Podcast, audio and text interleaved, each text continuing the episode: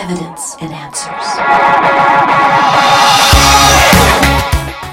When planning a party, we always keep in mind how much food we will need and how many people are coming. Well, you can imagine what took place in John chapter 6 when scripture tells us that Jesus fed the 5,000. That's 5,000 men. What about the women and children? Now, to provide for that many, it's going to take a miracle. You're tuned to Evidence and Answers radio broadcast with your host, Pat Zukeran. Pat is an international teacher, speaker, and author in the area of Christian apologetics, the defense of the Christian faith. In today's broadcast, Pat will be sharing a message entitled The Mega Meal, taken from John chapter 6. We hope you enjoyed today's show. Now, here's our host, Pat Zukeran. That God tests us for a reason to increase our understanding of Him and thus strengthen our faith. You know, when I was uh, a young golfer, the pro teaching me at times would say, hey, let's go play a round of golf. Loser buys lunch. All right? And we'd go on a competition. Of course, he's going to demolish me. All right? And we're out there playing. Now, what's the whole point of testing me? Was it to humiliate me and embarrass me? No, it's, it's to refine my golf game make me a much better golfer. Okay, when we're out there, he's watching my swing and he's going, Man, you're swinging way too hard. Here's what you got to do. And as we're playing, he's watching the decisions that I'm making and he's saying, Look, when you have a downhill lie, you aim way left because your ball is going to spin this way, all right, and go right. So you got to aim way left. Pat, when you're into the wind, you want to hit it here. You want to place your ball here. What's the purpose of this test? Well, it's to show me my flaws, to help change my thinking, increase the understanding of the golf game, refine my golf game, and make me a better player. That's what Jesus is doing here, and that's what God does when He brings us to moments of testing where there's no one else, we're at the end of our line, and there's no one else to turn to but God Himself. That's when He's going to give you a new understanding of who He is and it refines and strengthens your faith. You know, when you're playing piano, a good piano teacher, maybe a month before the recital, will say, Play that piece, all right, and pretend you're in front of the audience. Okay? And of course, you're going to make mistakes. And the point is not to humiliate you, but the point is to refine your skills, make you better. Say, Look, when you hit this part, and I know it's difficult, put your hands here move here. Start preparing by doing this. What's the whole point? Make you a better piano player, refine your skills. That's what Jesus is doing here. That's what God does. That's why James 1, he says, Consider it pure joy, my brothers and sisters, when you face trials of all kinds. And the lesson we learn is this that God brings us to moments when we are tested and we can only depend on Him and you find yourself in that situation, perhaps you're right in the middle of God's will. And the goal is not to embarrass or discourage, but to teach us, reveal new truths about God, and teach us to trust Him in greater ways than before. When you face impossible situations, that's when you trust God like never before, and you see Him do things and come to new understanding of him and your faith is refined and strengthened in greater ways. You know when i was making a decision i had resigned as a pastor and was it starting evidence and answers an organization like this or was it joining staff on another church? And i was talking to a uh, couple pastors about it and they said well tell us about you know this position i said well stable job salary, da da da. This other one, oh man, I have no clue what to expect. How am I going to get an income? I got to raise support. How am I going to get speaking engagements? What are we going to do? And they kind of smiled and said, Which one is going to cause you to trust God in ways you never have before? I said, Well, of course, starting this organization. And they said, That's where God wants you. You find yourself in these situations. Perhaps you're right in the middle of God's will. After testing their faith, Jesus then affirms their trust in him. In verses 10 through 13, he says, Have the people sit down. Now there was much grass in the place, so the men sat down, about 5,000 in number. Now, Matthew 14 tells us there were 5,000 men. Along with them were women and children. So it's probably more like the feeding of the 10,000, or perhaps more. And Jesus made the crowd sit in groups of 50 to 100, which made it easier to count and distribute food. And as they're sitting down, they're beginning to chat with one another, right? Hey, where are you from? Hey, I'm from Corazin. Did you graduate from that high school? Corazin High. Yeah, the Warrior. That's us, man. Where'd you graduate from? The, you know, the bread makers, whatever. All right, they're beginning to talk, to getting to know each other, and then they start saying, you know, we're, it's dinner time. We're in a remote place here. You got any food? I go, no, I don't got any food. What about you? No, I don't have any. What about you?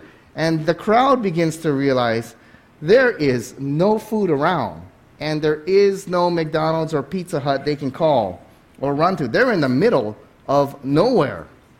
And they realize the situation that they're in. And it says here Jesus took the loaves, and when he had given thanks, he distributed them to those who were seated.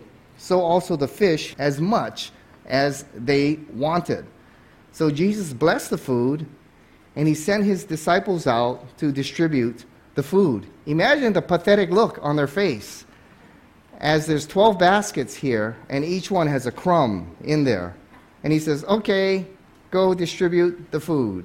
All right? And there's 10,000 people there, and the disciples are with a basket that has a crumb of fish, you know, and a crumb of bread. And they're like, Jesus, you serious? You got to be kidding me. He says, Yeah, go. Go distribute the food.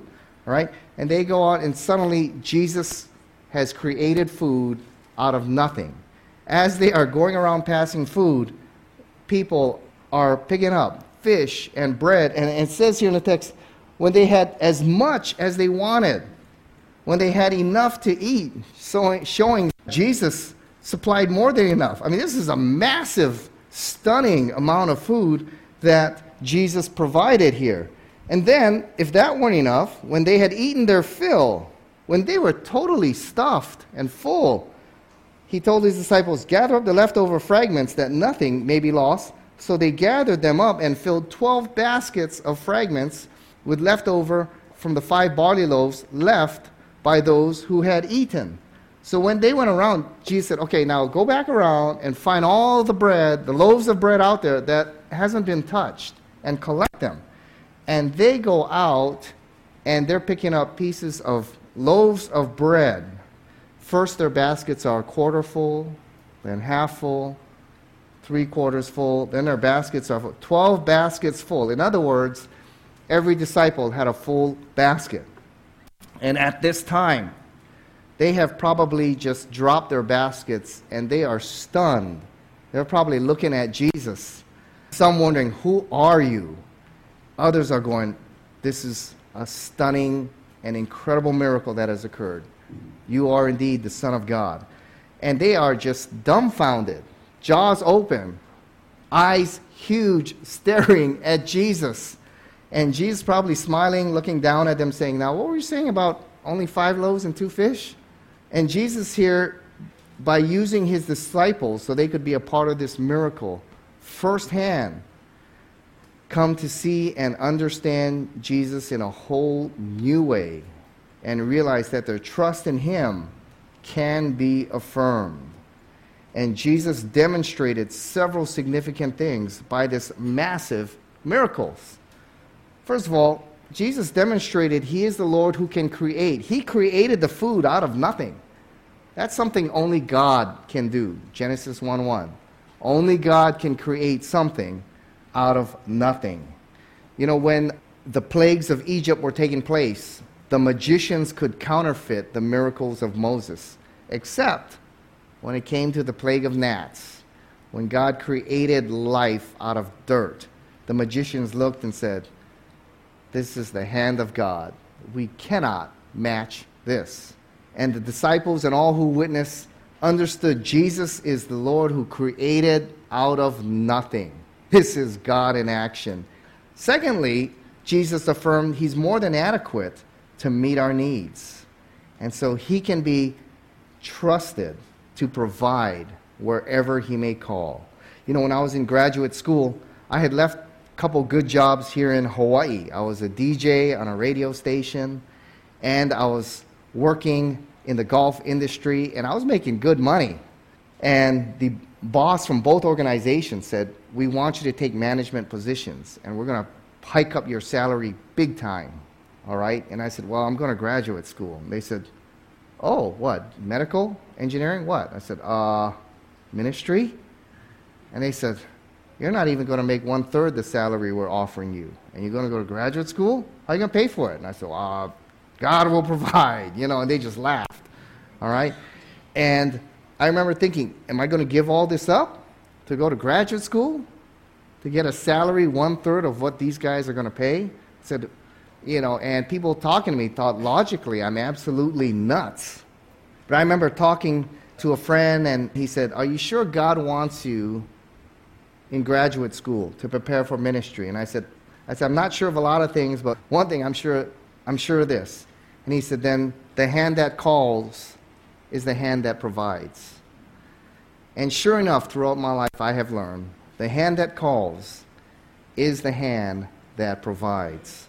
When I was in college, you know, I went to college on a golf scholarship, and I got there, and the first thing I did is I went to the golf coach, and I said, Here I am. And he said, Oh, great, we've been waiting for you. I said, All right, where's the golf course? He said, Well, nearest golf course is over 10 miles from here. You're going to need a car. I said, Car? I said, Nobody said anything about a car. He said, Oh, yeah, I mean, if you're going to practice, you got to drive to the course, and that's, that's about 10 miles. And so I, I, was really flustered. I was walking around campus going, How am I going to practice uh, and get ready for tryouts and everything? I don't have a car. And so after a week, I devised a plan. I took it in my own hands and I said, All right, if I drop a course, that's three credits, you know, uh, I get over a $1,000 back. So I didn't tell my parents. I dropped the course, I got about a thousand bucks, and I went and bought a jalopy.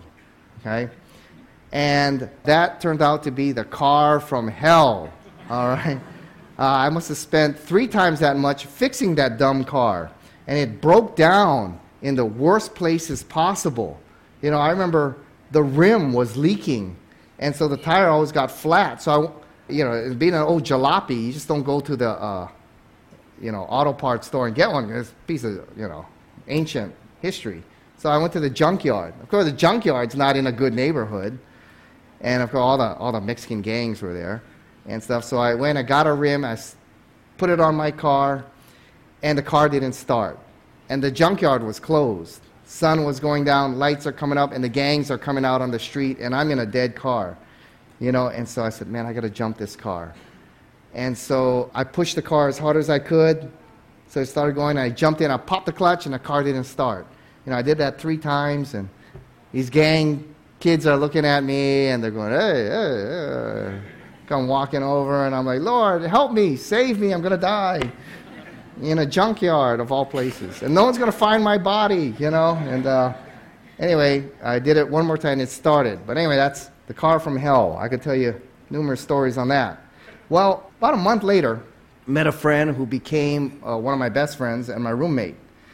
And uh, we were talking, and I was telling him about the situation and everything. He goes, Pat, I'm a full time nurse here. I take classes in the morning just like you do. And then in the afternoon, I have to go to the hospital to work. So why don't you take my car and use it for the afternoon? Just remember, at 9 p.m., come pick me up from work. God had provided. God had provided. If I had just waited on Him, He would have provided because the hand that calls is the hand that provides. Well, I got rid of the car from hell eventually to someone, and he had to deal with it. But understand, okay, the life application we, we learn is this knowing that God is the one who provides for our needs, even in impossible situations, should motivate us to pray and continually depend on Him. And at times, it's time to let go and let God do His thing. And if God is not providing, we're either called to wait or to reevaluate our plans and maybe look at the direction we're going. We need to go in another direction. Because I've learned when God calls, God provides. In the final verses, not only does Jesus test their faith, Jesus affirms their faith, but Jesus preserves faith. Verses 14 through 15, you see the reaction of the crowd. The people witnessed a great miracle had just occurred, and they knew that a prophet was amongst them. And they said, This is indeed the prophet who is to come into the world. They're quoting Deuteronomy 18. Moses prophesied that one day another prophet would arise like him, doing the mighty works that he did. He is the one who shall bring redemption to the nation. He is the one they are to wait for. And when they saw what Jesus did, they said, This is the fulfillment of this prophecy. However, they thought as Moses delivered the people from Egypt, this guy is going to free us from the bondage of Rome. It says in the text, perceiving that they were about to come and take him by force to make him king, Jesus withdrew again to the mountain himself. Now, this is the high point of Jesus' popularity. He is loved and adored by thousands at this point. And it's a great temptation for him then to seize the crown and build an empire for himself. But Jesus here preserved his mission, and instead of creating an empire, he chose the path of the cross. See, his mission at this coming was not to rule, but to rescue mankind. And this required the cross and not the crown. And it's a great moment of temptation. Throughout Jesus' ministry, there, he always had to deal with temptation of diverting his mission to rescue mankind for something else. And Jesus understood clearly his calling at this time, and so he withdrew to the mountain. Other text says he dispersed the crowd and withdrew. And instead of claiming a crown, he went for the cross, preserving his mission and calling from God. A few years ago, well, several years ago, I knew what God had called me to do. And I was in the midst of doing the ministry that I'm involved in now. And a nice young lady showed up to our class. And uh, she was a wealthy businesswoman. She was single, I was single, and everybody in the class was going, Hey, Pat, God has provided. and she is a wealthy businesswoman. Your ministry is financed to the hilt. No more support raising. No more having to go out and speak and raise funds. You are set for life and beyond. Christian, she's single. Hey, you're all set. And it was a great temptation there. But as I got to know her, I realized that our mission and our calling was completely, you know, different. And I know you're trying to figure out who is this woman. Who is you're going to go on Facebook and try to find her. Well, this is before Facebook, okay? So you won't find her. But I remember thinking, gee, why not? I'm tired of support raising. Man, I'm tired of uh, doing all this kind of stuff. It'd be great just to be fully funded here for once and chill out and relax. However, I found out our, our missions are completely different. Her commitment to the Lord wasn't fully there. She was gone many Sundays. She wasn't a bad person, okay, but you know, wining and dining high-end clientele for her business, going on cruises with high-end clientele, things going on expensive trips and dinners and and uh, her attendance at church was very erratic. As you talked with her, her walk with the Lord wasn't very solid, you could tell. But it was a great temptation. I realize now, had we gotten together, I probably would not be where I am today. I'd probably be spending a lot of time with her on these cruises and wining and dining high end clientele, focused on bringing in clientele for the business as well. I wouldn't be so diligent to prepare and pray and trust God as I am today, so dependent, walking with Him, working diligently in the ministry as I am now. Probably my focus would have been elsewhere, and I probably wouldn't have been here today. It would have compromised my mission and calling in life. And Jesus faced that temptation, and I'm sure all of you do as well, to deviate from God's calling and plan in your life. Jesus faced this kind of temptation. We all do. And here are some things that I've learned in how to resist temptation from obedience to God and remaining on the path and the course that He has called you to. You know, perhaps you're in a tough marriage and it'd be easier to say, you know what, I can hook up with this younger associate at work. Got it made. Leave my problems behind. Or perhaps young singles are saying, hey, there's someone interested. They're not walking with the Lord, but hey, why not? Or maybe some of you in business are maybe tempted to make financial deals that may, in the short run, bring you great income, but perhaps would compromise your faith and integrity. Whatever it may be, there's all kinds of temptation that we face. If the Son of God faced it, so will we. Here are some things that uh, I've learned to preserve the mission and calling of God upon your life now, wherever you may be, as a parent, as a husband, as a wife, as a disciple of Christ in the business world, in the political field, wherever you may be. Number one is to know God, know your mission and the calling He has upon your life, and to stay faithful to it, no matter how difficult it may be. There will always be temptation to deviate from God's calling upon your life. Next, short term pleasure can lead to a lifetime of regret. I have to hear stories, uh, breaks my heart all the time, of young people, tremendous future in front of them, threw it away for one night of pleasure, now having to raise a family. Young girls thinking that guy would be with them for life is not interested in being a dad or the commitment of marriage, and they are on their own with one or two kids as a young teenager trying to figure out how they're going to make it now. Short term pleasure can lead to a lifetime of regret. Businessmen and women making shady deals. Suddenly, the partner, person they made the deal with, is gone, and they are stuck with a huge, huge debt that they're going to carry for the rest of their life.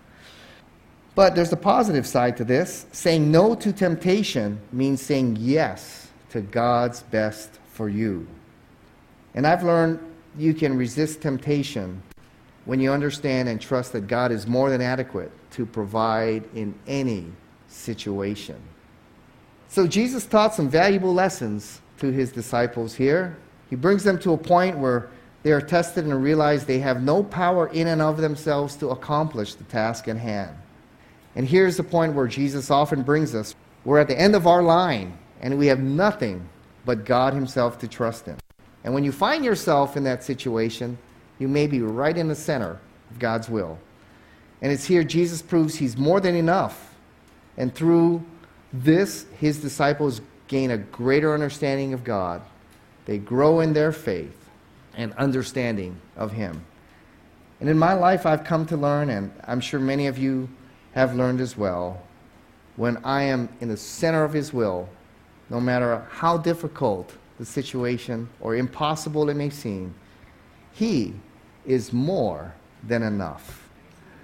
Let's pray together. Thank you, Lord, for the wonderful lessons that you've taught us through this massive miracle of the feeding of the 5,000. May we take the lessons we have learned to heart that we may refine and grow in our faith, trust you in greater ways than we have ever before, that our faith may be strengthened and we may be the disciples that you will use greatly in this life. We pray in Jesus' name. Amen. Out of time. Thank you for joining us here on Evidence and Answers radio broadcast. If you would like Pat to speak at your church or Bible study, or perhaps hold an apologetics conference, give him a call locally in Hawaii. That number is 483 0586. Or you may contact him through our Evidence and Answers website. That's evidenceandanswers.org. To keep broadcasts like Pat's on the air, we rely on generous support from you, our listeners. For the opportunity to donate, head on over to our website. That's evidenceandanswers.org. and you may do so right there online on the homepage. You'll also find that we have a wide variety of resources available to you everything from atheism to Zen Buddhism, and that's including articles and additional audio for you to listen to or download. So be sure to share our website with those around you. Evidence and Answers is grateful for our key sponsor. Highland Capital Management, providing investors with alternative investment solutions. To learn more, visit them online at hcmlp.com. Join us again next time on the air or online as we provide compelling reasons for faith in Christ. That's Evidence and Answers with Dr. Pat Zukeran.